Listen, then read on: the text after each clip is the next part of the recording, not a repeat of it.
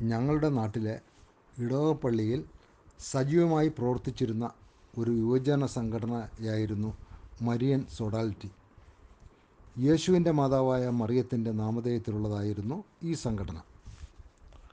സംഘടനയുടെ ആഭിമുഖ്യത്തിൽ വർഷം തോറും വേനലവധിക്കാലത്ത് വിപുലമായ പരിപാടികളോടെ വാർഷികാഘോഷം നടത്തിപ്പോന്നു. സംഗീതം ഡാൻസ് പ്രസംഗം നാടകം തുടങ്ങിയ പലതും കാര്യപരിപാടികളിൽ ഉൾപ്പെട്ടിരുന്നു. അങ്ങനെ വളരെ വർഷങ്ങൾക്ക് മുൻപുള്ള ഒരു വാർഷികാഘോഷത്തിൽ മഴക്കാർ നീങ്ങി എന്ന ഒരു നാടകവും കാര്യപരിപാടിയിൽ പ്രധാന ഇനമായി ഉൾപ്പെട്ടിരുന്നു. നാടകത്തിനുള്ള റിഹേഴ്സൽ ആരംഭിച്ചു. ഇടവകയിലെ മികവുറ്റ കലാകാരന്മാരെല്ലാം അഭിനേതാക്കളായി നിരന്നിരുന്നു. സ്ത്രീവേഷം അഭിനയിച്ചിരുന്നത് പുരുഷന്മാർ തന്നെയായിരുന്നു. ഈ നാടകത്തിൽ ഒരു ബാലനടനെ ആവശ്യമുണ്ടായിരുന്നു. പാട്ടുപാടി അഭിനയിക്കാൻ ഒരു ഒരു ഒരു താരത്തെയാണ് വേണ്ടിയിരുന്നത്. സംഘാടകർ അതിലേക്ക് കഴിവ് തെളിയിക്കപ്പെട്ട സാബു എന്ന കുട്ടിയെ കണ്ടുവച്ചിരുന്നു.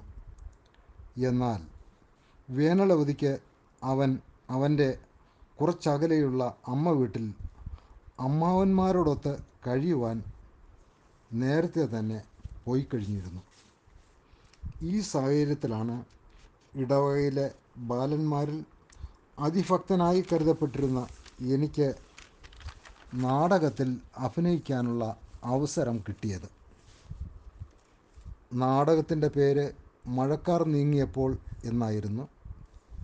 ഒരു വീട്ടിൽ ദരിദ്ര സാഹചര്യത്തിൽ ഒരു കുട്ടി പട്ടിണി പട്ടിണിയിലൂടെ കടന്നു പോവുകയും കാലം മാറി വന്നപ്പോൾ കുടുംബത്തിൽ ഐശ്വര്യം വരികയും തുടർന്ന് കുട്ടിയുടെ ആനന്ദസൂചകമായ പാട്ടോടെ കഥ അവസാനിക്കുകയുമാണ്.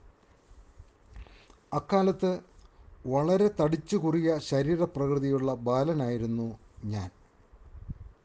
രാത്രി ഏഴ് മണിയോടെ റിഹേഴ്സലിന് ആരംഭമായി.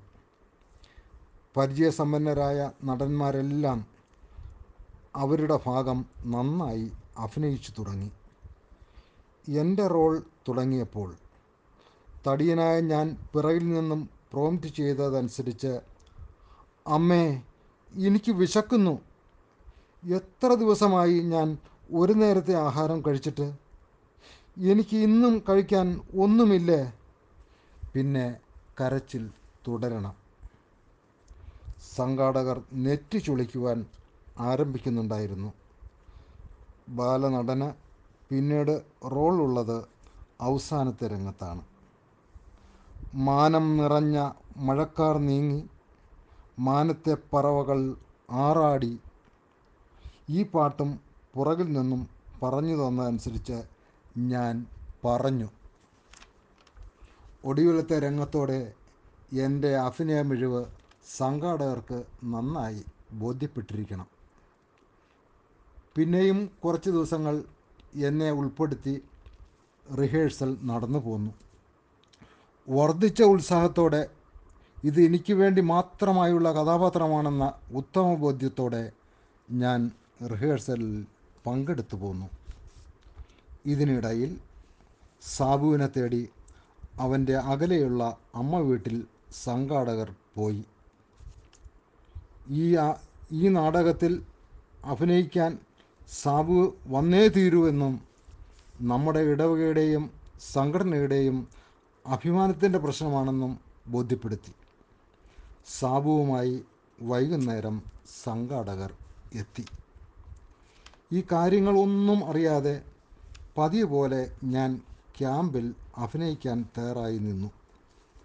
ആ നേരം ഒരു മുതിർന്ന ചേട്ടൻ എന്നോട് പാട്ടുപാടി അഭിനയിക്കാൻ മിടുക്കനായ സാബു എത്തിയിട്ടുണ്ട്.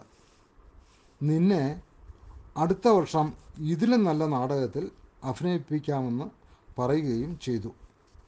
ഏതായാലും മോൻ ഇവിടെ ഇരിക്കൂ. നമുക്കൊരുമിച്ച് റിഹേഴ്സൽ കഴിയുമ്പോൾ വീട്ടിൽ പോകാമെന്നും പറഞ്ഞു. കുറച്ചു നേരം നാടകങ്ങൾ നാടകരംഗങ്ങൾ കണ്ട ശേഷം ഉച്ചത്തിൽ വാവിട്ട് കരഞ്ഞുകൊണ്ട് ഒരു കിലോമീറ്റർ അകലെയുള്ള എന്റെ വീട്ടിലേക്ക് പേടിപ്പെടുത്തുന്ന ആ രാത്രിയിൽ ഞാൻ കുതിച്ചു. രാത്രിയിൽ അപ്രകാരം വീട്ടിലേക്ക് തനിയെ പോകുന്നത് എന്റെ ജീവിതത്തിൽ ആദ്യമായിരുന്നു. സംഘാടകരും വൈകിയാണ് എന്നെ കാണാതായ വിവരം അറിയുന്നത്. അവരും എനിക്ക് വളരെ പിന്നിലായി റിഹേഴ്സൽ എല്ലാം നിർത്തിവെച്ച് എന്നെ അനുഗമിക്കുന്നുണ്ടായിരുന്നു. വീട്ടിൽ എങ്ങനെ എത്തിയെന്ന് അറിയില്ല.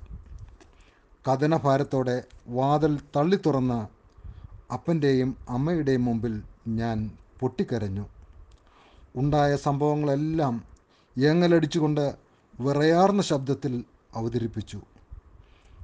അപ്പനും അമ്മയും എന്നെ കോരിയെടുത്ത് കൊണ്ട് ഇടറിയ ശബ്ദത്തോടെ എന്നെ ആശ്വസിപ്പിച്ചു. എന്റെ മകൻ ആരെക്കാളും ഭാവിയിൽ വലിയവനായിത്തീരും എന്ന് സ്വയം കണ്ണീർ തുറച്ചുകൊണ്ട് അമ്മ പ്രവചന സ്വരത്തിൽ പറഞ്ഞു.